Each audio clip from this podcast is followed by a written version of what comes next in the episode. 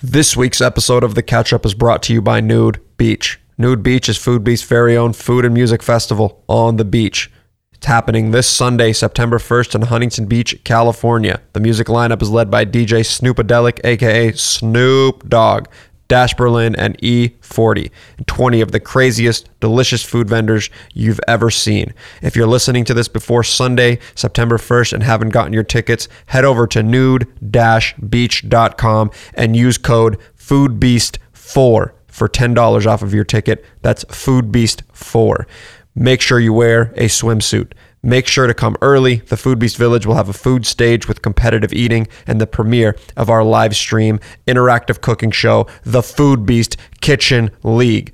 Food shows and activations will be streamed to our Twitch channel, twitch.tv slash foodbeast, or download the Twitch app so you can watch the action from wherever you are at the festival. It's completely free, and all the cool kids are doing it.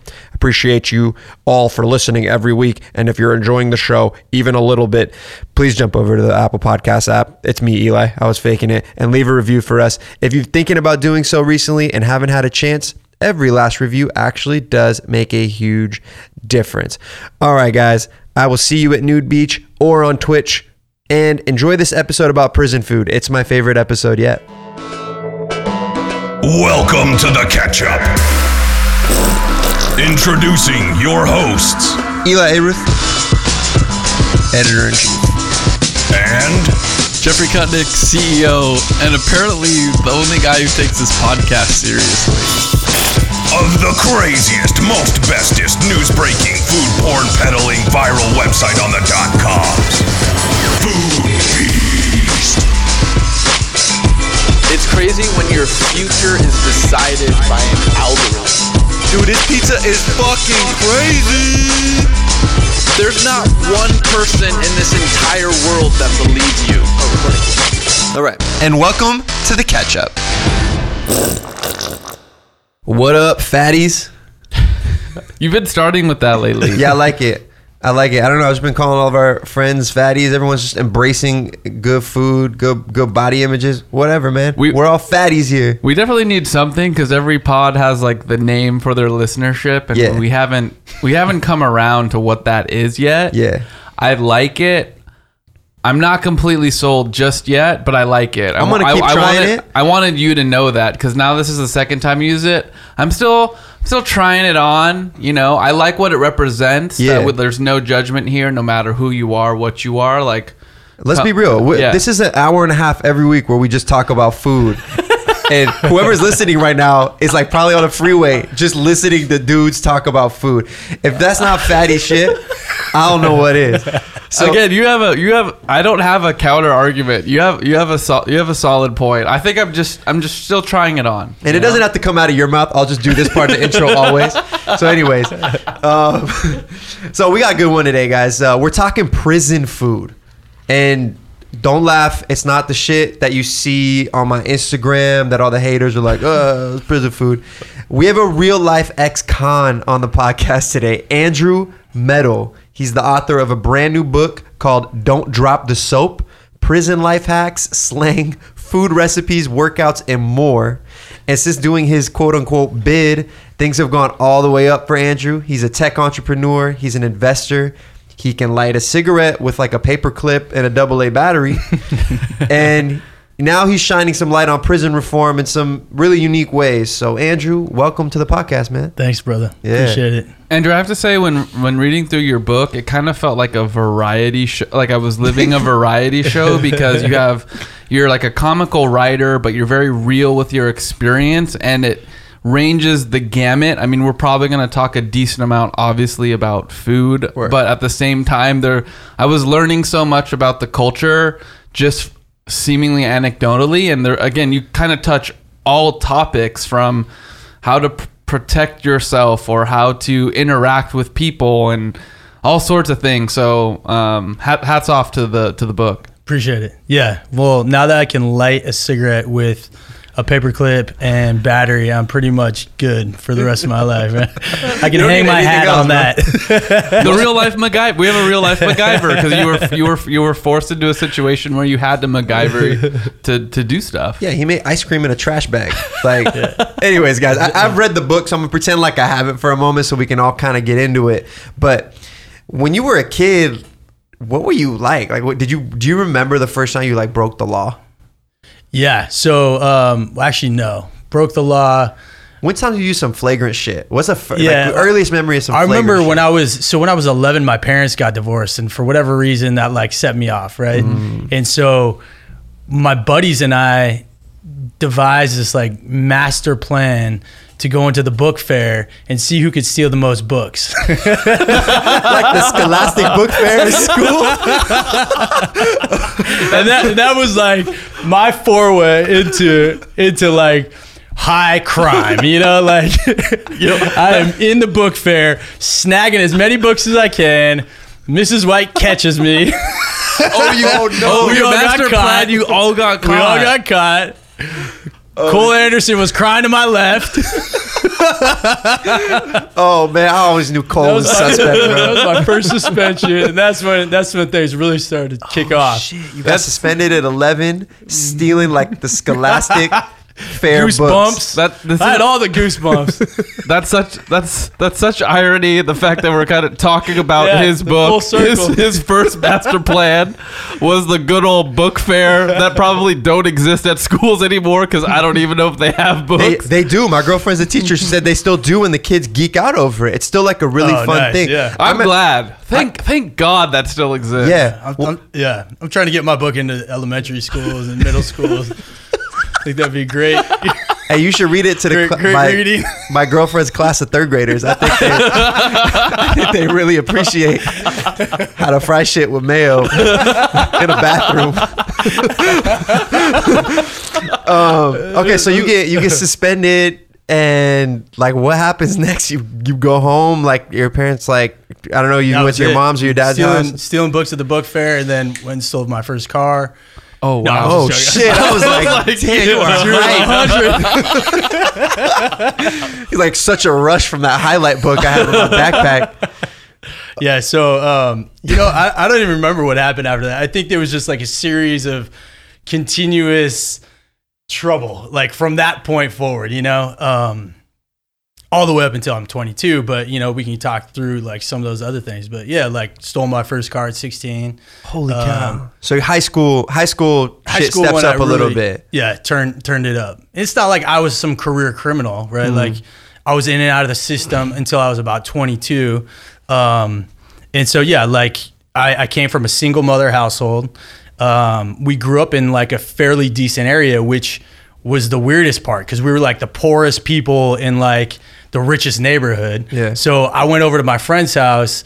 They were driving Bentleys with their maids and their, you know, 10 story mansion, uh, 10, 10 bedroom mansions. I'd go home and my power was out and we wouldn't have any food in the fridge, you know? So it was like shit. this crazy rich dad, poor dad type scenario that for whatever reason got me like really immersed, like for whatever reason, I think like, I don't know, music influences and movies I'd watch. Like I just jumped like all into like crime and selling drugs and doing things that could to make me money. Like I was just hustling, right? So it was driven by money. It wasn't like Yeah. there was there was angst early on, but then it was money. Like I'm just gonna like when you're stealing that car, what's going through your head? Like I need, I'm gonna flip this car. Like Yeah, where do you yeah. know? Where do So- you take the car? Yeah, the the plan was yeah to, to take the car to the chop shop that we had in LA.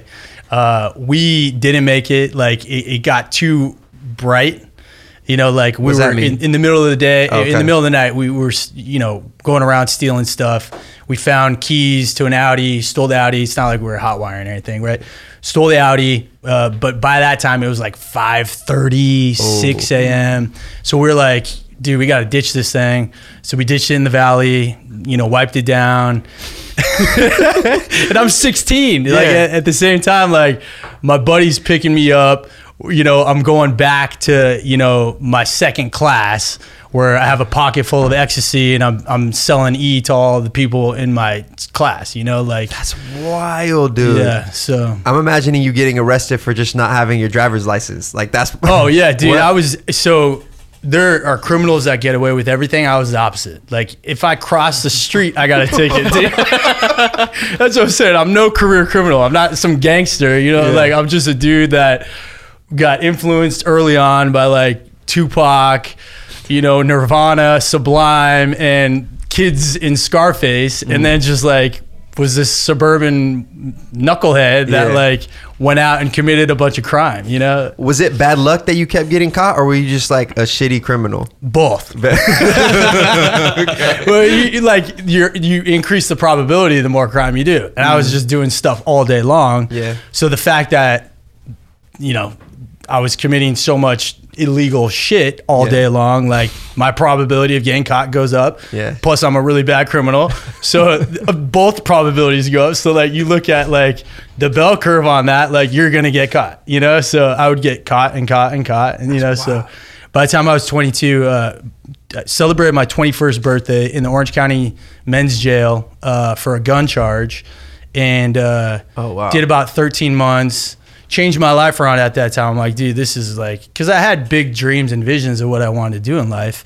What were those things? Like Like uh, business, like Yeah. I wanted to build my own businesses. I wanted to be like, I didn't know what an entrepreneur was per se, like at that point. Um, But you knew what a hustle was. yeah, I knew like I knew how to hustle. I knew how to make money. I knew how to like go out and do things that would create opportunity and and, and leverage my resources, however bootstrapped I was, you know. Mm-hmm. Was the was the stint that you did when you turned 21? Is that the stint that you're referring to in your book? Like, what's what's the main piece of experience that you're alluding to?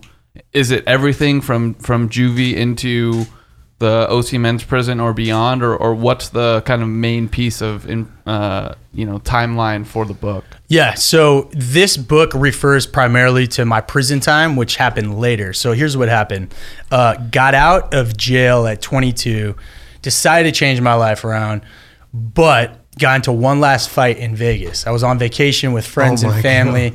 This guy was beating up my friend in uh, the VIP at Studio 54.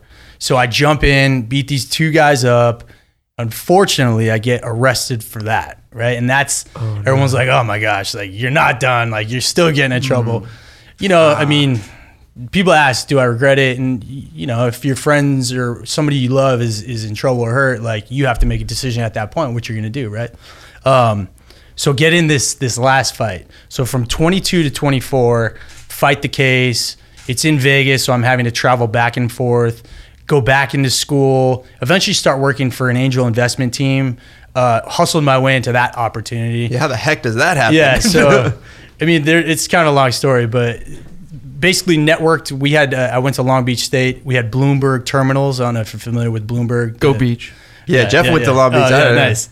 So they have Bloomberg terminals over there in the finance department. Bloomberg is like, you know, uh, CNN, Bloomberg. You have big media network, but then they have these terminals where everybody in finance gets involved. They study the market. They network. So I started networking with all these different people off the Bloomberg terminals, right?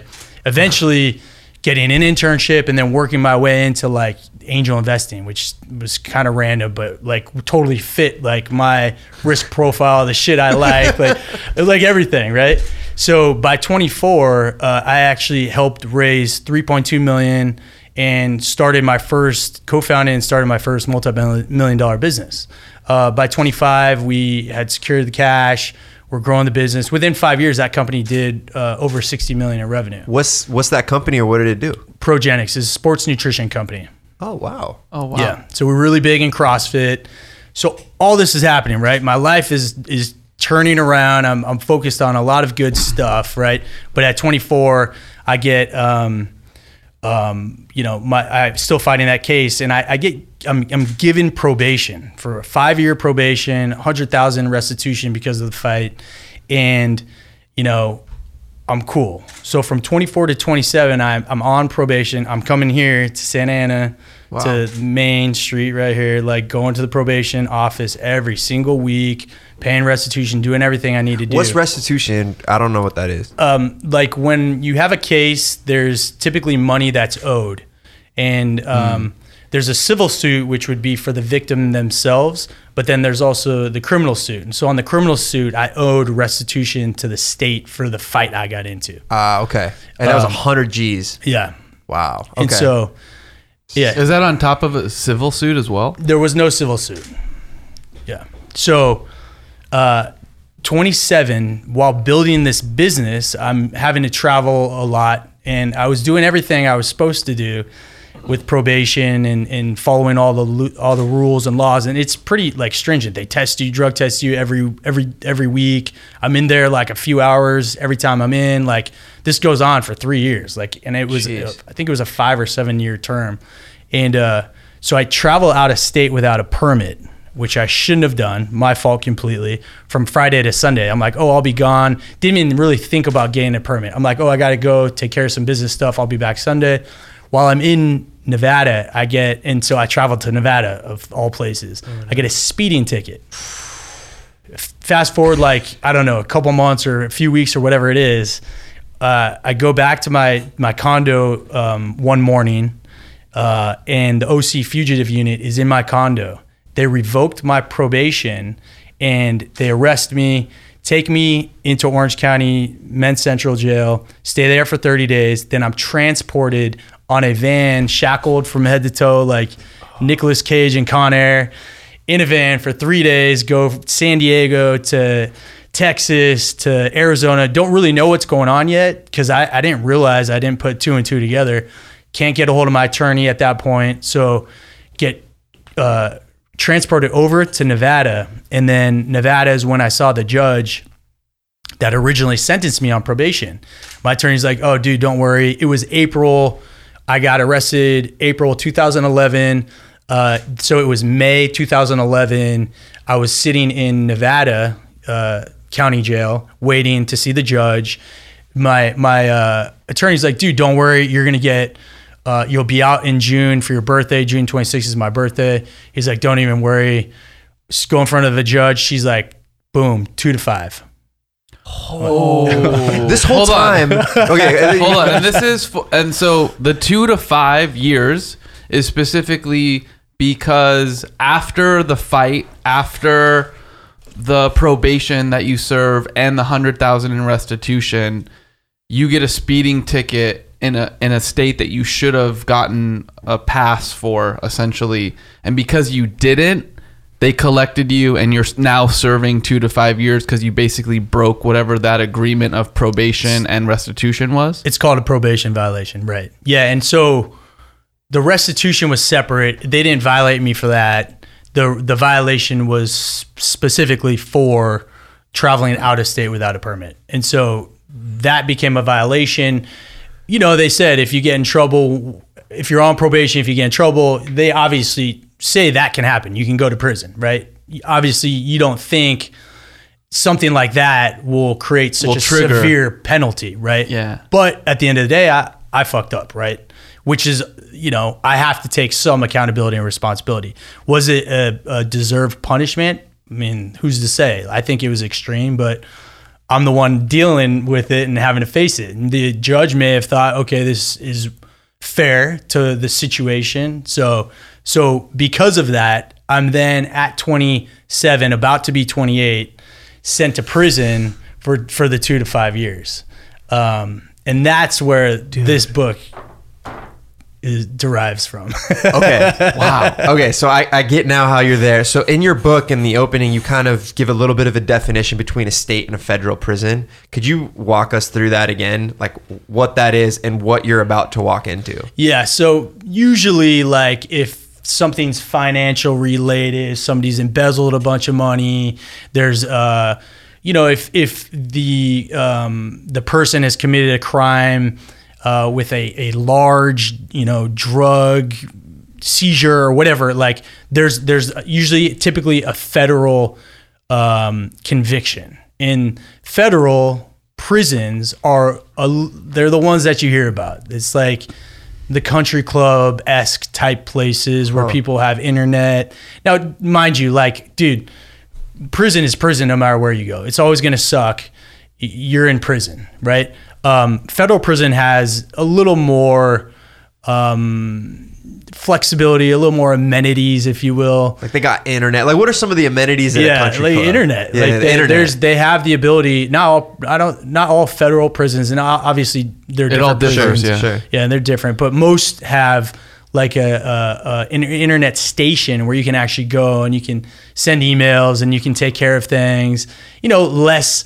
And it depends too if you're in a maximum or minimum. You know, at minimum federal prisons, there's you know tennis courts and Oh shit. there's there's stuff like that at state too. So you can't like, but there's just a little bit more flexibility, a little less restrictions, a little more amenities, right? Um, and so I, I- I went to state. I went to state prison. State is, you know, you, you have people that just have committed crime. You know, just everything, nothing right? coming Yeah. to you. Yeah, there's Yeah. No, there's not a lot at state. Like the the state level, it's just and depending on what state you go to, obviously, uh, there's just a lot less amenities, a lot less comforts, a lot less resources at state at the state level. So what happens day one? Day one, you get to prison. What like what does that look like? Because I because we've all seen shows. You, you specifically talk about how like Netflix doesn't get doesn't get a lot of it right. What's it like? What's day one like? Yeah. So day one for me, um, I was, you know, you're taken through like, well, immediately you're you're taking off uh, the the Greyhound, right? And it's this big, you know, it's catching the chain, which is what everyone from county jail comes from. They're transported in this big gray, uh, you know, gray bus, right? And you guys hop off. You're you're on a chain. It's called the chain gang for a reason. So you're on a chain. Everyone's connected, and immediately like prison guards they start yelling at you and you you know usher you in. Some dude gets slammed on the wall his head's bleeding and you just you're like okay like i'm in i'm in state prison right? And i I remember looking to the side and there's like a, a sign that says no warning shots like because they have people in gun towers and if something happens they have to do what they have to do and they have they have guns that they actually use. And primarily shotguns so there's shotgun blasts so if you get hit usually it's not fatal but still will hurt. So day one go get processed here in you know the first um you know cell area where everyone goes showers they give you your prison clothes they give you your state issued stuff then they take you to your housing unit. And the housing unit is what's called the fish tank. And the fish tank is where all the new inmates go and it's you know it's a uh, lockdown so you know there's cells so there's two tiers and there's probably like i don't know 40 different cells or 60 cells in one area. There's a bubble in the middle. Then you have um, you know four quads. So the bubbles in the middle where the guards are. And in that fish tank um, you have to stay. And this is processing this is in tank. Every prison's different. Here in Nevada, where I went, I was actually I had to stay in the same cell for 60 days. Uh, so you you get out every once in a while for a shower every three days, and so I had a cellie for like probably two weeks, and then the rest of my time I was just alone, uh, based you know almost like solitary. Um, while I was waiting to be processed, and I think my paperwork took a long time because I was from out of state, and I can only think that's why it took so long. A lot of people get out within two weeks. So as soon as you leave the fish tank, you go to level one yard. In every in every I think prison movie or TV show that I've ever watched, there's a scene where they get off the transport and they walk into some sort of area and you called it a fish fish bowl Fish uh, tank. or fish tank sorry and but in in the scene that's in my head because I've seen it a dozen times there's people inmates watching the new the new people getting off the bus and almost like salivating to the point of like oh there's new people to fuck with there's new there, and they're just watching you. Is that kind of all a media farce or is that something you experience like in the fish tank? Like is that is, is that true or not true based on every media depiction that I've ever seen? Right, right. Well, so what's not true about that is there aren't going to be just a bunch of inmates anywhere near those new inmates being hmm. Know, processed into prison. What does happen when you go through and you're actually walking into the fish tank and you're with probably, you know, however many other inmates are with, a lot of like the time there's chance, like fresh fish, fresh fish. So that does happen. That's more like half baked if you've seen half baked. Yeah, yeah, yeah, and that's the whole thing. Like with me, yeah, there's like seriousness and like prison sucks and like there's stuff you have to deal with and there's like drama and all that. But like for whatever reason, I kind of looked at it as like rather than like being so dramatic, it was more of like a laugh out loud comedy. Like, yo, this shit is so serious, it's stupid, right? And like, and so there was like a lot of that that eh, I started like just experiencing and witnessing and like even people like I was around and hung out with I was like dude this is retarded they're like yeah this shit's so stupid like you know just like everyday things so I mean, did you did, were you like so aware of it that you're like, yo, this is good content, bro. I'm gonna write a book. Like, Yeah. I went to jail to write this book. This is what, That's what I was put on the planet for. yeah I started writing a funny book while I was actually inside like almost immediate but you know the first three months I was like kind of shocked still so I had to like get over the, the initial shock that after all this after changing my life around you know after the good things I had been doing because dude from 22 to 28 like I'm a completely different human Yeah. um, so I was a businessman at that point, an entrepreneur, a successful founder. So I, I had like the kind of like the entrepreneur hat on while I was doing time, which kind of allowed me to, I think, take a different perspective. So yeah, I did start writing like something really funny while I was inside. I, I used to send it to my homies and like, yo, type this up. They'd be like, oh, this shit's hilarious. So you knew the opportunity, which is like probably a bit different than most folks that end up going in. You're like, oh shit, fuck. Yeah. Like this sucks. I'm gonna dwell. And again, I'm saying this shit from Well, when I think, Distance. when I think, and you you touched on it already, Andrew, but especially when you more or less get caught doing something theor- like pretty minor, right? Even like Eli and I, like a sp- like a speeding ticket when you've already changed your life like for the better. Um, w- were you able to like actually have that positivity in like the first year or, t- or i'm not sure how, how long the two to five actually ended up being but i mean you seem like a pretty positive guy um, and i think the average person who had gone through that and then go go actually get goes to prison on more or less that technicality it's not a technicality it's part of whatever the punishment was but I don't know, man. I could see that destroying people's lives um, versus anything else. I- I'm curious about what your emotional state was and describing what that shock and that transition into whatever whatever it is now. Yeah. Yeah. And it was just a little over two, which was cool. But it was also weird because there was like this looming two to five. Like I didn't know. I, I think like towards the end of my sentence, I was like, oh, I may actually just get the two because I have all these work credits and good time and stuff, which was also another weird, just looming number, which is different. Nevada does that. California, for instance, there's like a fixed time. Like, hey, this is what you have to do. Um, but yeah, like I have always been like someone that's positive and optimistic. I think it's it's a learned trait though, and it's a choice to make. Um, so while I was inside, I did the first, like I said, three months or so was just kind of like I was just like confused, like what the fuck? like, Yeah, what just happening? am I doing? What, what what do I do now? You know, like and you know, there's a million scenarios that run around in your head. Like my my biggest fear was getting out of prison and not being able to achieve the success that I wanted to continue to achieve, uh, because now I was someone that had gone to prison. I dodged prison all those those years before, so having like the prison number and, and all that was different. that gives me good insight into where your head was at while you were in. And so that year goes by and you're just thinking like, oh shit, well you still the business was still going or what happened? No, Like, so at at some point, so I had three different companies at that time, and um, with those companies, obviously, I mean, I can't build a business while I'm in prison. Like we tried early on to, my partners would send me emails that were printed in snail mail. I'd get them. It was like three weeks later, I'd respond with like a handwritten letter. That'd be like three weeks later. So like the turnaround time on responding to an email was like nine weeks. like Yeah. that's just not gonna work. You know, Yeah. I would try to get on the phone. We'd have a riot. the phones are shut down for two weeks. I can't call anyone. Like, there's just too many obstacles with trying to like manage and build a business while you're inside. So yeah, I actually got you know removed from all the companies I had started. So I was out of the businesses.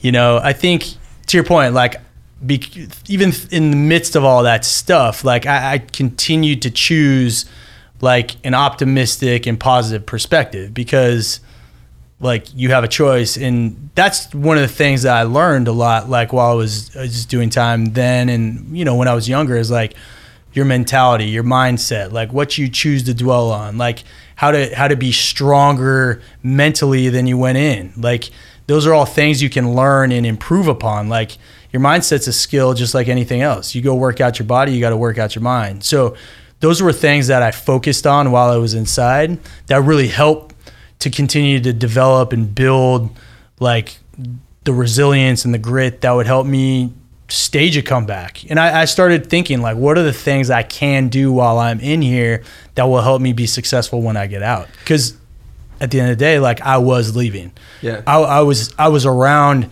tons of lifers that prison was now their new home.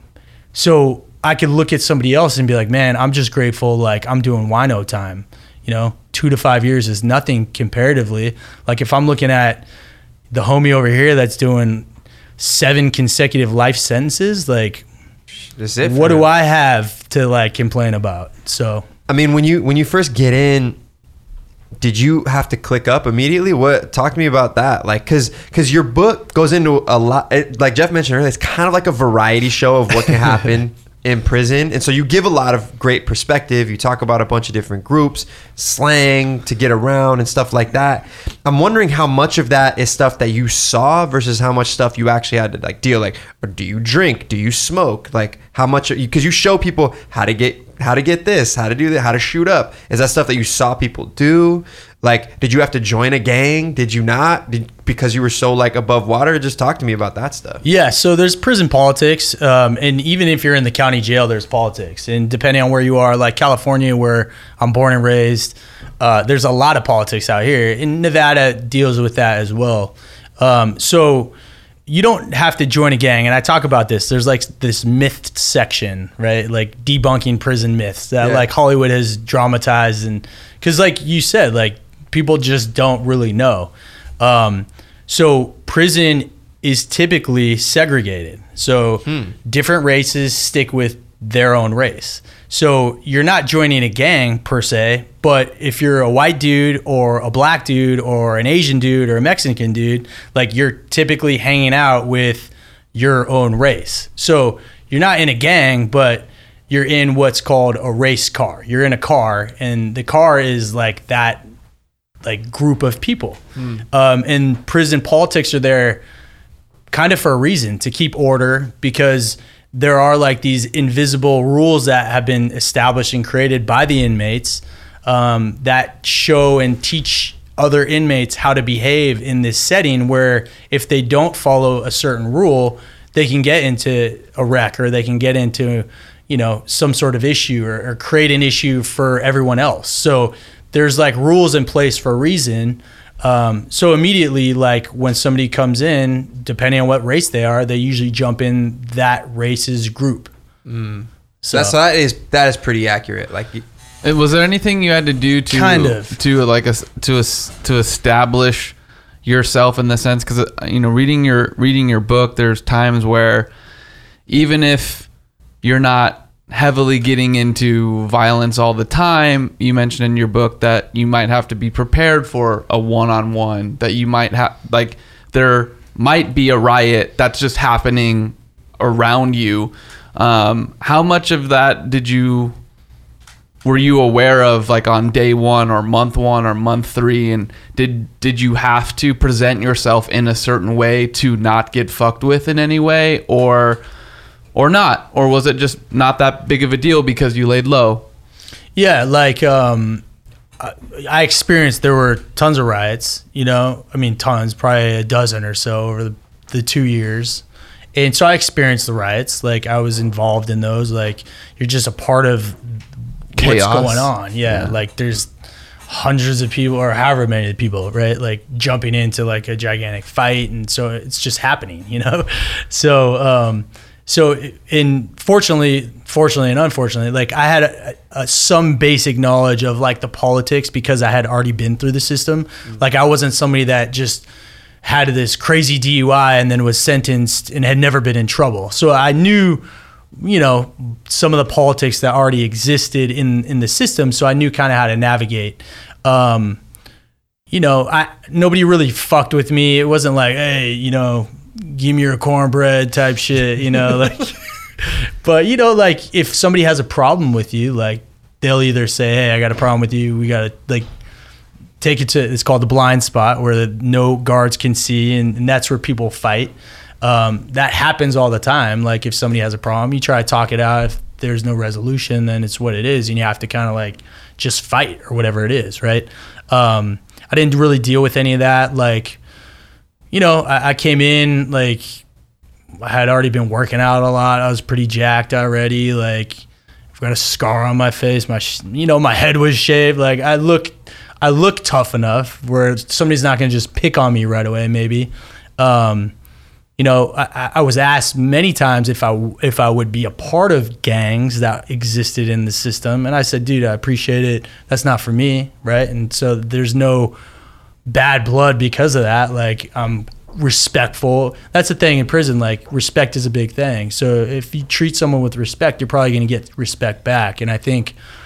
you know, Hollywood dramatizes this like, oh, everyone has to fight everyone all the time, and but there's like a certain level of like respect. Then that's the other thing. Like manners in prison go a very like long way. Like I actually have seen people treat each other better in prison than I see on the streets sometimes. Like there's more manners in prison because people respect each other than I see and experience and witness just like going to the Irvine Spectrum. You know what I mean? And like, I don't know what the difference is. Are people more respectful in prison and people just don't care uh, like on the streets or like I don't know why that would be, but I feel like if your face gets mushed in once, you like learn to respect that like the person at the other end of your rudeness is a real person and yeah.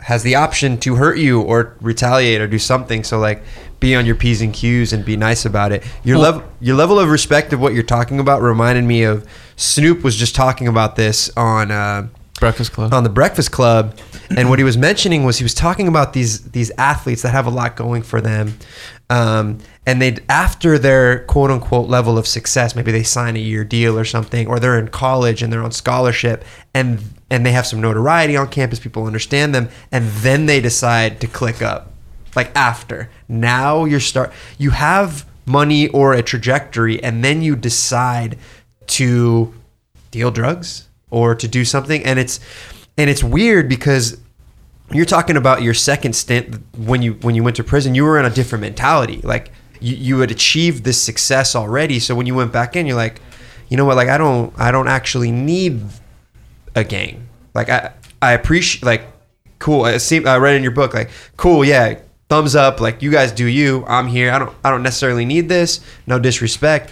And I, I just i find that interesting that parallel of just keeping that positive attitude of you're not in need of this cosine, you know and i thought that was that was rather interesting and, and i can see the parallels there Yeah, and I was also gonna say too the I feel like the weight of respect in a confined prison where you're probably gonna walk past that person again.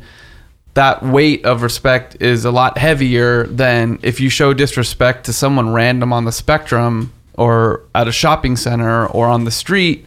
Like it's pretty rare that you're gonna walk into that person or get to know that person at all. And so I'd imagine that you know, because you guys, there's a certain amount of people in a confined area. It's like if you don't respect me, I mean, that's a potentially a broken relationship that you're walking past hundreds of times while you're while you're serving your sentence. So I think that the weight is a little bit heavier there. But can Andrew, can you walk us through how how things work in prison from and I want to start with the commissary because this is a word that gets thrown out a lot in media and it's just I, I have a vague idea in my head that it's like a place where you can buy things if you have money to buy them, Where do you but I don't money? know where the money comes from and or what you can buy. So can you just run us through the the commissary for a second? Yeah, um, there's a third party services and third party service providers. Okay, um, so most inmates, and let's just talk about state because we're talking about state.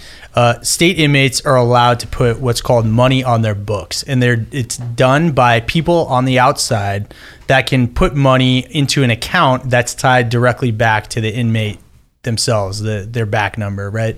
Um, so, like for instance, for me, if friends wanted to put money on my books, they would go on to um, I think it's JPay is where they did it. There's a couple of different service providers, but they'd go onto this website, sign up, and then hey, I want to put hundred dollars on Andrew Medal's books, right? So they'd they they need to know, and I've never been on this side, so I don't know the exact details, but they need my back number, my institution, I think birthday or whatever, and then it links back to my uh, my actual back number in prison.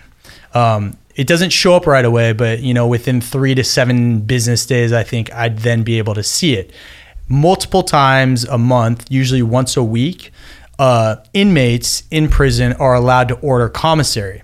And so, commissary is another third party service provider that has um, cheap food, which I brought I saw that. I saw that. Lord knows I need it. for the fatties. For the fatties out there.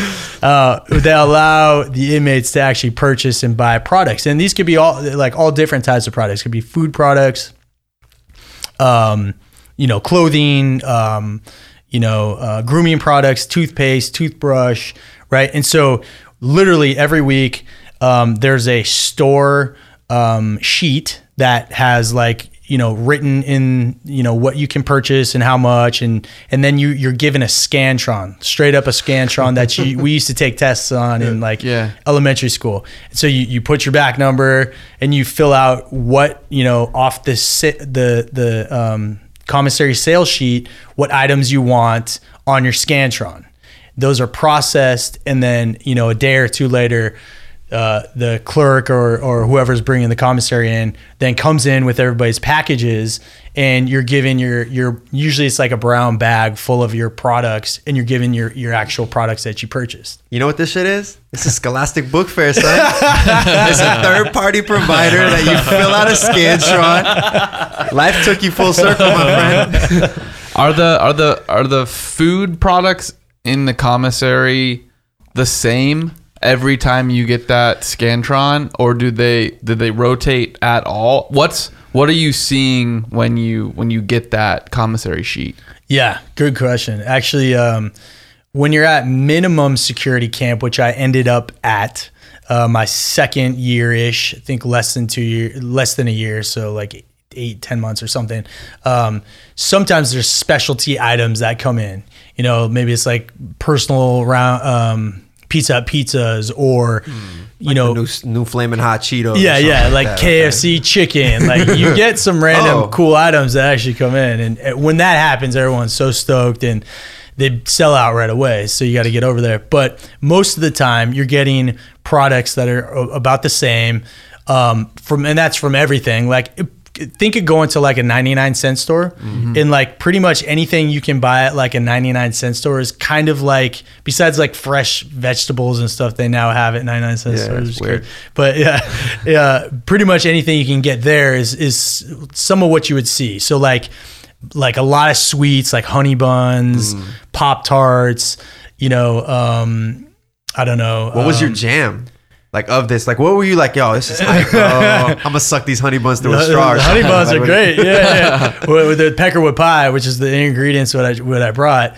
So peckerwood pie is like this crazy, and it it's from the county to prison. Like you know, everyone loves this recipe, but it's a variation. So you have like a honey bun layer, then you throw pop tarts on, then you have chocolate pudding, then you put Butterfinger crumbles, you throw some Oreos on. Dude, you go bananas for Yo. peckerwood pie. I got a question. Like I hear about all this stuff, and i even in your in your book, you're talking about these various recipes. Are you? Is it like if I walk through jail? Is it prison? Is it like a bunch of like grown men on the floor in their cell putting these dishes together, or like where where are these being put together? Some sometimes there's talk of a microwave. Is that somewhere that's not your cell? Was Yeah. So um, sometimes, yeah, sometimes there will be units that have microwaves. Um, typically, county jail, you're not going to see any of that. Prison, you will see more like microwaves. And what happens is you have a day room. Um, you have a day room, and within that day room, um, you know, so going back to the fish tank example, you have a, a, a quad with a bunch of cells, and then in the middle of this, in the quad, you have tables. You've seen it, like Yeah. pretty standard. Like if you watch Oz, same same sort of setup, like tables in the middle. yeah. And so a lot of times, uh, people will eat at those tables. Um, but also a lot of times, like people will get down like on their floor. Like a big part of prison culture is actually eating um, from your brown bag uh, that you get from your commissary bundle. You'll actually turn that brown bag into like A little tray. ki- kitchen table, right? And everyone kind of huddles around. They'll make a spread, and you actually will eat that right off the floor. You, you keep your cell clean, hopefully, right? Yeah, yeah, yeah. But you use the brown bag as like a, a tablecloth or like a, a, a, a big family style plate, you know? How dependent are were you uh, on the commissary on top of whatever like the standard meals are in prison? So can you can you describe what the what the hot meals you were, were getting were and how often and then how dependent you were on the commissary to mix that up? Yeah, uh, like I lived off commissary personally. I spent thousands and thousands of dollars on commissary. Um, the food, if you're just trying to like literally survive, you might be able to survive just off the prison food. Uh, but you're you're you have like a, a certain daily calorie intake that's required by state law.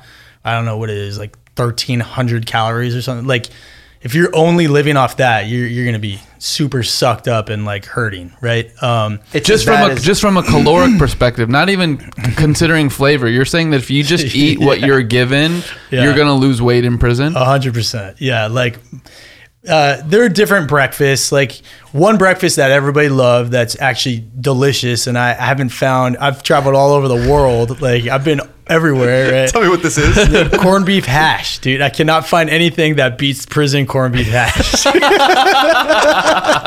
it is so good, dude. I would eat it right now if we had it. okay, shit. So, but um, so that's once a month, maybe, right? Most of the time, you're you're seeing a lot of grits.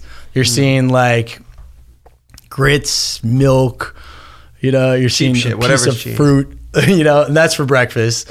Uh, lunch, you're typically getting like a brown bag, paper bag lunch, which is typically two slices of white bread and a piece of bologna and a, a fruit and a carton of milk or something. Wow. Um, and then your your dinner hot plate is a combination of just whatever shitty cafeteria food you can envision.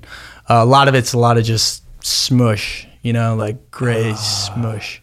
Damn, it's really like it's So really that's- like that's- that bad. The the the food when you're in, so I start off in medium maximum prison, which is cell living, you know, 23 hour, 23 hour, 24 hour lockdown. Um, you're living in your cell. You're you're on the yard maybe once a week, where you get a couple of hours, like you know, on a concrete surface where you can do burpees or whatever, right? Like you, that's pretty standard. When you go to minimum security, where there's like fire camps you can eat a little better. Like there's better quality food. They give you better portions. Um, you know, if you can find your way into the kitchen, you've kind of like beat prison in a way because you can eat way better if you're in there. You talk about like getting to know the people that that work the kitchen, and that's how uh, Ali of of Fatima's Grill was talking about. Is he worked the kitchen it, when when he did his time, and that was like glorious to him. Like he picked up a lot of skills because you you gotta cook and you gotta cut stuff and do stuff for people. But he became the dude. Like Right. th- like is that was that the case? Did you like Oh, yeah. find someone there? Yeah, yeah. You, you like prison's funny because you kind of like know who's who, even though it's like, you know, y- it's not spoken about, but like there's always like inmates on the yard always kind of know what's going on. You know, like even the guards don't know, but like the inmates know. And hmm. so you always kind of know who's the guy doing what, who has what hustle. That's the thing too. Like prison is very like entrepreneurial. Like I, I- compare it to the startup world so many times, and I write about this on Entrepreneur. I'm a contributor on Entrepreneur Magazine. Talk about it all the time. How the underlying fabric and DNA that makes up the prison system is simply entrepreneurial. Like everything about it, from like different hustles that people have, like the tattoo guy, the laundry guy, the kitchen worker. Like everybody has their own hustle because nobody can just live off the state rations. So you have to have mm. another hustle to to bring in more. to bring value and it's, Resources. it's your currency, right? Yeah, Like if you're the food guy or the tattoo guy, you're bringing value to other people, and that's how you can get whatever you more whatever resources. you need. Yeah, it's a it's a way to hustle and increase your resources. At the end of the day, like that's what you're trying to do while you're in prison is is accumulate more resources in an environment that resources are completely Scarce. scarce. Yeah. Yo, you made alcohol out of ketchup. Did you ever? So is this stuff again? I want to get back to it because you talk about making wine with like a ketchup packet and God, what, what else? bag. And, a Pruno. tra- and pr- Pruno. Yeah, yeah. So you Bruh. use yeah. So when I was in county jail, I used to do it all the time. So I didn't drink or do drugs or anything, you know, since I was like 22. Well, sorry, I drank until I was about 30, and I stopped drinking at 30. So while I was in prison, I didn't mess with drugs. I didn't do anything like that. I saw everything. When I was younger, I yeah, we did we created pruno all the time. You can create white lightning with potatoes. But yeah, pruno is is like a is like a staple across prison and, and jailhouse. Uh, it's it's pruno. Like it's it's I don't want to unveil all your recipes because I, th- I want people Yeah. to read the book. 'cause It's a good book. Uh, but walk us through Pruno. Like, how do you make a Pruno? So you, you need to steal oranges or some sort of fruit from typically from um, breakfast. And so what, the way to do that is you you pull your socks above your pants and you tuck your pants in. And that's like a lot of people wear their pants like that, right? Um, just prison stuff. In prison. In Yeah, prison. in Okay, I was gonna say. I can't remember the last time I did it, but and then so you know you let a like an orange you know through your pants and then it sits like at your ankle right? And so you get a couple oranges back or however you smuggle oranges back.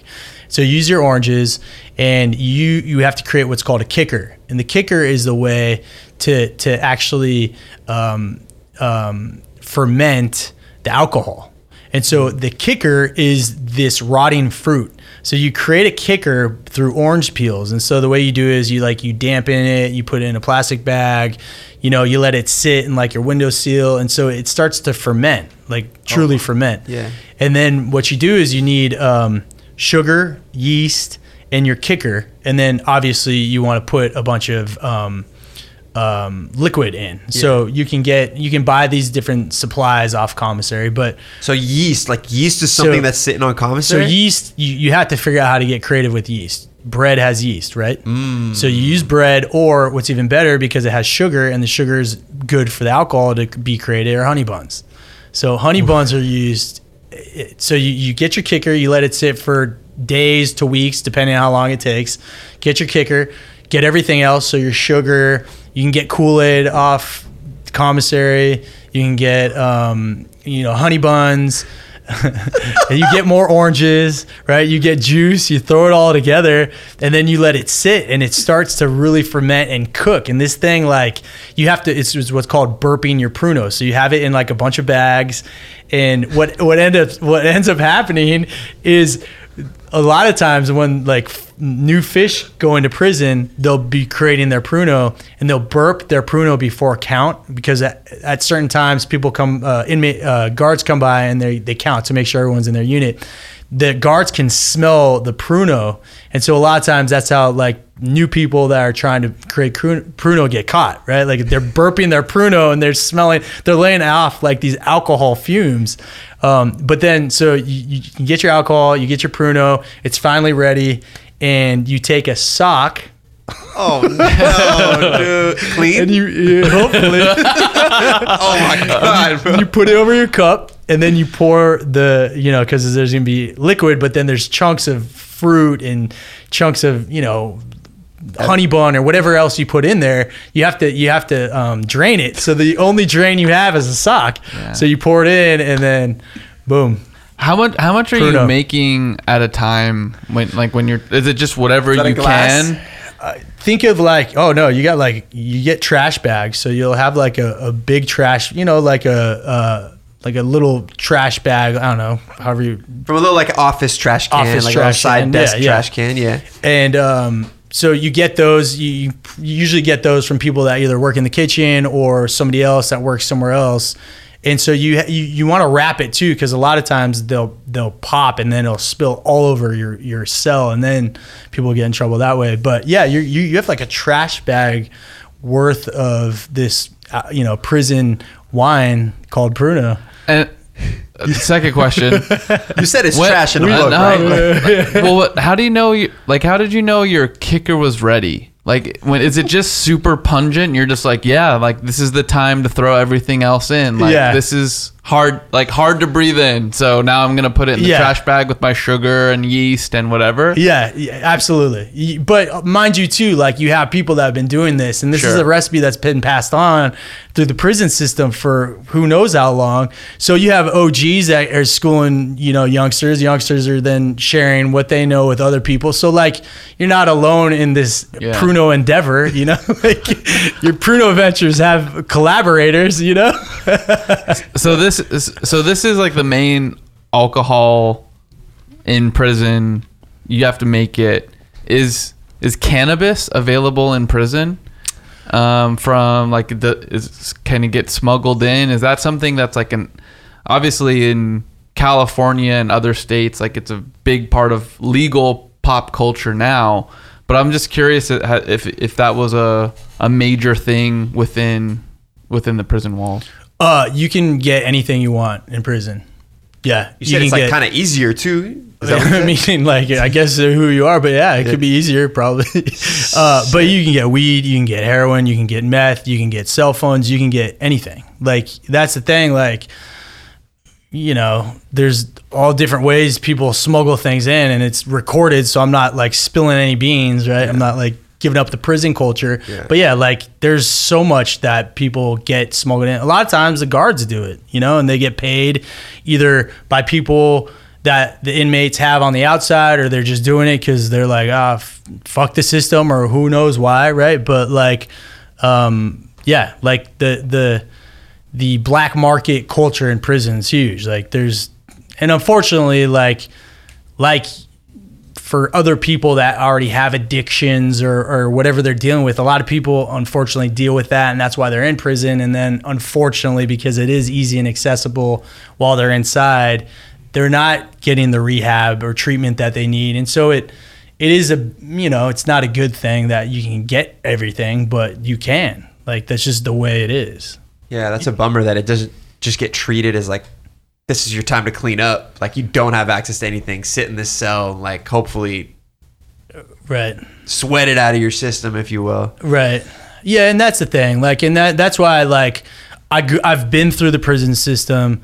You know, I had like a different perspective because of like the career experience I've had. Um, so I've been involved in giving back. I think I wrote this book just to make light of the situation. And it's it's like it's good to have humor and like bring awareness. Like it doesn't always have to be so serious all the time. Plus, there's like so much in here that people can actually be educated on within the prison system, you know? Um, but then at the same time, like I write this funny book to talk about a, a serious topic, which is prison reform, like the need for for creating a rehabilitative environment where people can learn new skills and and actually use their time productively. I did while I was inside. Like I, I did a lot of things that helped me when I got out to be successful. And so just from my firsthand experience and then for the past 60 years I've been going back into the prison system being a part of like volunteering and, and helping other people. And so through that experience, I know the value in creating positive programs. And that's why I created mine. So I'm not familiar with like the financials of how prisons work. I'm not familiar with the programs that are available. I know you learned a lot while you were in. I don't know if that was like by choice or if that was like, hey, you also have a class you can pick up stuff in. Can you talk a little bit about that? Because I know that is one of your big goals is just prison reform and through some various formats. Like, but what what can you change and what what have you seen that was like that's fucked up? Like, yeah, we're in prison, but that's fucked up. It could be better, and this could happen. This could change. Yeah. Um, it's a loaded question. 'cause Yeah, I have, super loaded. It's Fifteen super- different answers. But, Yeah, Um, do you remember third grade when you learned how to type the brown lazy dog? Yeah, That's the type of shit you'll find in prison, which is not effective Yeah. because you have that class and then you have like AA and anger management and fine you need that cool go to that everything that I taught and learned uh, everything that I learned while I was inside was self-educated like I had n- hundreds of books sent in. I think I read I have the number I think it's like 375 books or something. Read every sort of book I could get my hands on. I actually taught myself how to build websites while I was inside without the internet, with no computer. I taught myself how to write lines of code using like PHP, my dummy books, HTML, my dummy books. Like I wanted to be more technical because I was building tech companies, but I wasn't like a technical co-founder. So while I was inside, I was like, dude, this is a perfect time for me to learn how to be more technical. That's so hard to do, by the way, because I like learned a little bit of programming back in the day. But if you can't, it's like, hey, I'm gonna learn how to shoot a basketball, but all I can see is pictures of a basketball in a book. Like if you if you can't punch in the code into a computer and hit enter and see if it spits out something, Right. it's damn near impossible to learn it. So I'm like, Yeah. that's really impressive that you did that. Yeah, yeah, and it was actually using like WordPress and some CMSs that I I've used when I got out. I was like, oh, it's actually a little easier than I realized. Mm. Just looking solely at like PHP and MySQL or React and MongoDB and like whatever languages I was learning. So there are easier ways to build web pages, which was nice to know. Um, but yeah, it was it's tough. Like, how can you learn how to code without a computer or internet? You have to just figure it out. You know. Yeah. As an as an entrepreneur post prison, do you feel like being an entrepreneur is one of the best ways to earn a living for yourself after prison? Um, mainly because you know we had Ali from Fatima's Grill on the podcast, and one of the reasons that he took a restaurant job and why many people take restaurant jobs post prison is because it tends there's tends to be a good amount of them available. There's less background checks. It's less relevant if you did something wrong that, you know, you might not be dealing with cash or you might not be dealing with again like a background check at a, at a, a, uh white collar job or whatever. So I'm curious about if you feel entrepreneurship, if people taking their own future into their hands is a more likely better outcome than trying to work for somebody else with a record because yeah because of the difficulties that can come with that Yeah, I mean, I yes and no. Like I think it's a double edged sword, and I, I say that because one, entrepreneurship is extremely hard. yeah, Yeah. Right. You can't come out of prison. You usually have two hundred dollar gate money. I had two hundred dollar gate money. Right. Got out of prison, two hundred dollar gate money. I wanted to go build another business, but also work at Starbucks. Oh, that's why you're wearing your shirt. dude, I can't get a job at Starbucks. I can't get a job at Starbucks. And I had built very successful companies, right? So I was forced to build another business, even though I wanted a job to give me some stability. Fortunately, I had done it. And, but dude, the first year was really hard, even for me that had, I, I had had success. So think of somebody that is just trying to change their life around that hasn't had success to go out and then become an entrepreneur um, it's tough. And that's why i created street smarter which is my my program that goes into prisons to teach inmates how to become entrepreneurs because there's a lot they can learn while they're inside that will help them when they get out. Um, but also um, I think it is of value for people that have been through the system, and I think they can make some of the best entrepreneurs that you will ever see because of some of the fundamental things that they believe in their character traits, their risk aversion, their disdain with authority. Like, there are just some parallels that ex convicts have that mirror entrepreneurship and successful entrepreneurs. So I think yeah, like it's tough to be an entrepreneur, but I think that that population of people could be really successful and effective if we can figure out how to educate, teach them, and build them into entrepreneurs. you're you're someone that's that's building a personal brand, you know, as an ex-con, right? Like it's a big part of your personality, your book, your experience. Do you recommend for people who are coming out of prison to like to tackle their prison life head on and be like, I am an ex-con, but this is why I'm valuable? Or will that only work for kind of a select few who are very entrepreneurial, very smart, know how to build a brand? And do you recommend them not being front and center about their experience? I'm just curious about That's a great how, question, like yeah. how, how you feel about Man, that. Sometimes I feel like all I fucking talk about is prison. I'm like, why am I still talking about prison so much, dude? I don't know. It's a great question. I, I I I wrestle with it myself. I think for me it was like 2013. I got out. I had I had handwritten articles to Entrepreneur and Forbes magazine and all these places because I was like, dude, what a unique angle. Pick up my shit. Publish it while I'm in prison. Like, how many other inmates are writing you and pub- trying to publish articles, right? Um, and so at that point, I was like, well, I have a, a decision I can make. I can pretend like I didn't go to prison. I can pretend like nothing happened and just continue with my life. Or I can figure out how to use this experience and provide even more opportunity. And so that's what I did. I kind of flipped it upside down and I used it to continue to, to leverage opportunity to, to, to create, yeah, like a quote unquote personal brand. Um, but I don't know. I, I I don't know. I think each case is different. I think a person has to kind of look at what their their end goal is. Um, you know, like for me, this is fun and entertaining, and I want to play around in this like don't drop the soap space for for a little while. But I gotta I gotta pivot out of here fairly quick because I don't want to just be like this gimmicky, funny. Like I want to I want to actually like. I have another book coming, and it's more like about leadership lessons that athletes, executives, and entrepreneurs can actually learn from the prison system. And so it's a little more of a serious topic that can can be used in a, in a more serious way, where like I'm not just hanging out with like the bar stools crowd every day. You know what I mean? Yeah. But I think it's really important too. Like, I- don't like I'm not. That's my people as well. Like I, I, I like the humor. I like the having fun and entertaining and enjoying like the less serious side too. Right.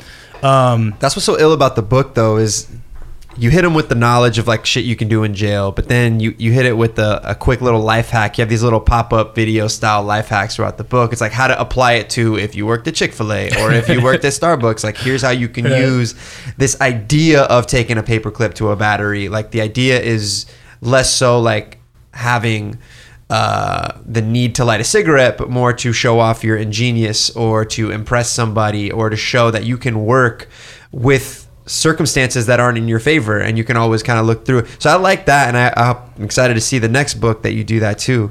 Um, so what's what's next? Like what's next for you outside of that next book and like the entrepreneur stuff? Yeah, so um, I want to turn this book into an, an animated cartoon. So I think like Family Guy meets Oz, and so I'm in the process of, of talking to some people. I have a production company right now. Uh, I think that shit would be hilarious. That'd be pretty damn funny. So continue with this like book series. You know how like in in hip hop, like rappers will will put out a bunch of mixtapes to like start building their platform and bring awareness to like what it is that they are doing in their music. I'm, I'm I have a vision to do something similar with like my book series. Yeah. So I'm gonna have a series of different books, pretty much that all kind of encompass prison in some way, but um, different styles and different lessons, right? Um, I'm a tech entrepreneur, so at the end of the day, like I build tech companies. Uh, I have my software development agency. I just invested into a PR agency, and then I have a handful of other startups. I just sold uh, one of my SaaS companies to another company, and so we're in the process of integrating and merging our companies. Um, are you guys familiar with Y Combinator? Yeah. yeah. Yeah, so we're gonna apply to the winter batch of Y Combinator. Um, so we'll see if if we get accepted into that. I think that would be really big and open up a lot of of of, of other doors and, and new opportunities. So I'm excited about that. Um, and then obviously giving back, like a a big part of like who I am and what I stand for is is providing resources, support. Um, obviously, the prison population is a place where I think is underserved, so I, I do that. But then also there's other places as well. So, you know, inner cities and things like that. So with Street Smarter, which is the program I created, we have an in prison program where we're actually going to be rolling out the end of this year, starting in Chino, I'm just working on getting things uh, accepted and approved. Um, and that will be like a Shark Tank style 10 week competition, uh, 10 week program with a, a pitch uh, competition at the end with live judges and, and go through that and see how that goes. And then in addition to that, um, we have a free online um, website training course. So we just rolled out our first pilot program in Crenshaw.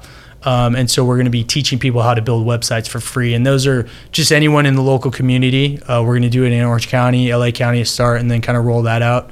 Um, the people that go through the Shark Tank style pitch competition in prison, once they parole, they'll be able to go right into that website training course as well. So they'll be able to learn how to build websites for free, which is really cool. And then um, It's crazy. I'm going to create the Restart Fund, which is the first and only venture fund focused on ex felons. So all from from those two programs, at some point later next year, probably I'll make a couple investments into people that have actually gone through the program and create the first venture fund for ex felons. That's dude. You're doing so much, and you're doing a bunch of shit in media. Like you Yeah, have a podcast. You you host a few shows. Is there anything people can look at? Well, what do you want people to go Yeah, watch yeah. and see? Uh, I have a, a video show on entrepreneur.com. So uh, just interview a bunch of different entrepreneurs. Yeah. Have a bunch of I've had a bunch of cool guests on. Uh, Theo Von, Tito Ortiz. Theo's hilarious. Yeah, he's great. uh, Nipsey was on. Oh, shit. RIP. Yeah. Yeah. Um, so that's a great show. We turned that into a podcast. I host a radio show on SiriusXM about prison reform. Uh, so people can keep their eyes open for that. But connect with me on Instagram. That's where Yeah. I, I like to At connect with Andrew people. Meadow, right? At Andrew Medal. Boom. Eli, before before Yeah. we wrap, uh, I wanted to ask something. You know, when you're kind of looking at the economy right now, you're seeing you're seeing a lot of jobs go overseas. Um, you're seeing a lot of jobs being taken by automation, and that does not make the environment easier if you also have uh, black mark on your record. Um, are you seeing employers shift hiring practices at all to where they're not, you know, as stringent on the quote the background check? Um, and the reason why I ask is, I mean, we we're, we're a small company. we you know, we have twenty or so people, um, but I think for the most part, formal education and if you made a mistake aside, we're most interested in you being able to do good work. Yeah. I can't say that's like I'm on the younger side of being a business owner and I can't say that's majority of people. But I'm curious about where you see the landscape right now for people who need to earn a living of some kind coming out of prison. Um, what it's like for them, uh, pros and cons. No pun intended. Yeah. Um, yeah, no, it's a great question. I think that you do have a lot of people right now, and there's just a lot of buzz around prison reform. So, you know, you have Kardashian getting involved, you have Meek Mill, you have Jay Z's thing, uh, you have their Reform Alliance program. So I think the stigma is starting to change um, from like a, a, societal perspective. Um, I think, unfortunately, you still have people that are dealing with the everyday life, Yeah. um, which is they're getting out and laws haven't changed yet. Um, they still need a job like today. Um, so they're still dealing with that. And those are some of the cons, obviously, is like, I'm an ex convict. I've been in prison X amount of years. I still can't get a job here because I have a record. You guys don't accept felons. That's still happening. Um, shout out though to Safe and Just, which is an organization tackling prison reform that I've started to work with and I have a lot of respect for. They have a campaign called Time Done. I don't know if you guys have heard of it. Hashtag Time Done. You can find it online. Um, and their whole thing is to remove the fact that people need to um, say that they've been arrested or incarcerated on their employment applications. And so they brought, I think, like 50,000 letters to local Congress recently. Don't quote me on that number, something around that that number, um, to really push legislation because obviously there needs to be a reform with the law itself. Um, you look at prison reform, and I, I look at it in three different like buckets. It's preventative, which I think you have to start with youth, and that's why I'm passionate about youth you know, troubled youth and, and at-risk youth and giving back however I can. You have re- rehabilitative, which starts in the prison system, which is something I've been tackling for a while. So you have rehabilitative in the prison system, and then you have um, what's the third one I always talk about? I just forgot.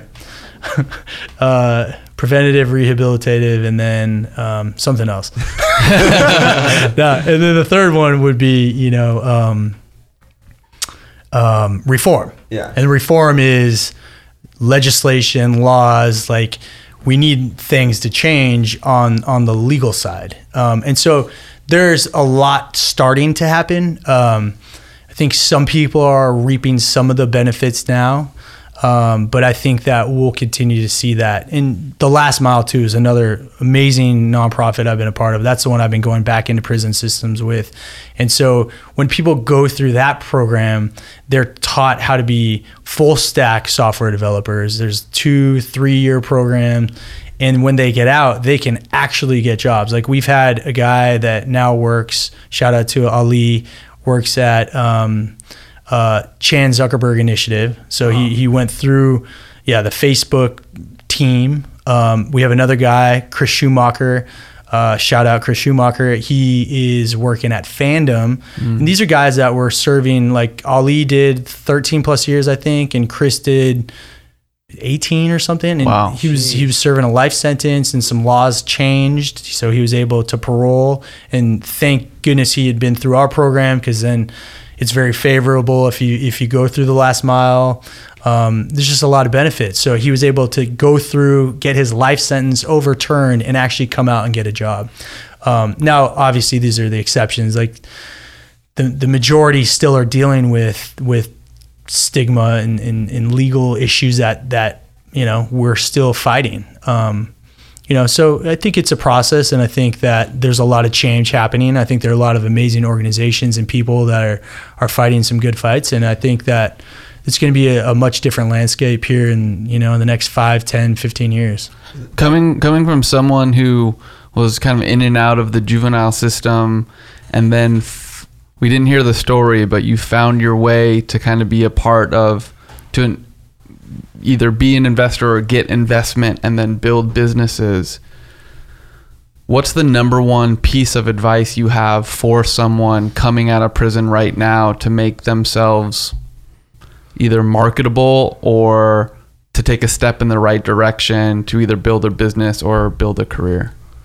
I think the the the single most important advice I have is for them to read my book. um, uh, I I think that there are some people like myself that have gone through the system, been successful, um, learned how to kind of like leverage it to create new opportunity. I think the best thing that those people can do is is find people like me um, and follow. Like I'm I'm trying to create a model that people can replicate. You know, and I'm leaving digital footprints. I'm I'm imparting wisdom wherever I can, providing like insight and perspective. Um, you know and if they can see that stuff if they can reach out to people if if they can follow certain models that have been put in place i think that's all they need to do is replicate those models and follow those models and then do that and i think they can ultimately accomplish whatever it is that they're trying to accomplish And last question for someone like e- Eli and I who are, you know, outside of those communities, what's the what's the kind of the, the best way for us to either participate and or get involved? That's a great question. I think um, there's a lot of programs that look for volunteers, and I think it's really important um, that people uh, something I just believe in. Like if if if you're not satisfied, if you are satisfied, like at any point in time in your life, you should be looking outside of yourself, right? um, because it'll just make you even more satisfied and, and it'll help you new perspective. The, the, the, the whole reason I love to travel the world and like go to these different countries that I've never been to is so I can experience new cultures. You experience new cultures, you experience new food, new people, you have a different perspective. It's not about you. You you lose that selfishness that sometimes as Americans or just people in general we have, right? Um, so I think being able to go and, and get involved with like programs that are seeking volunteers that go into the prison system is really awesome. It, it opens up anyone's eyes. Um, it can it can see that at the end of the day, like these are just normal people. Like I went through the prison system. When you hear about prison, you're like, oh my gosh, prison's so crazy. But I'm just a dude that went through prison. Now that we're sitting and talking, you're like, dude, yeah, that's Andrew. He, Yeah. Mm-hmm. right? So, but before, like, oh my God, this dude that went to prison, he's coming down. We're gonna talk to him about honey buns. Now you're, now you're just dude. Now I'm just some dude, right? But that's Yeah. the thing. Like, we need to like. I think if people want, if there's, a, they have a desire, get involved with with programs that are going back into the prison system, so you can see like, it's just people. Like we're all just a bunch of humans trying to figure shit out. yeah. So Sound advice. I love the ending on that. Where can pe- where can people find your book? Amazon, Amazon, yeah, Amazon.com. Don't drop the soap. yeah. Andrew Medal, everything. AndrewMedal.com at Andrew Medal, all social media, and that's M E D A L. Let's get it, baby. Perfect, man. Thanks for stopping Thanks on, coming man. That was a really Appreciate fun it. convo. Yeah, yeah, yeah. Cool, guys. Later. Uh, if you guys uh, please leave a review um, wherever you can leave reviews, especially in, in the Apple Podcast app, and uh, stay tuned next week for for more great pods. Bye, fatties.